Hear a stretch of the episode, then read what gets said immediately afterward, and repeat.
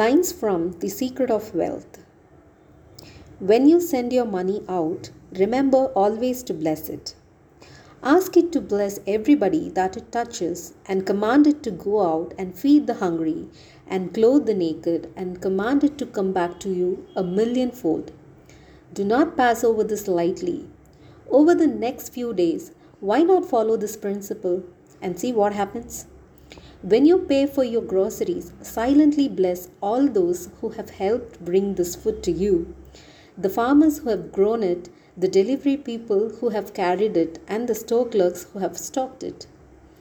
If you are writing a check for your children's education, why not give silent appreciation to all the teachers who are spending their days shaping the minds of your kids and to all the others who make their work possible?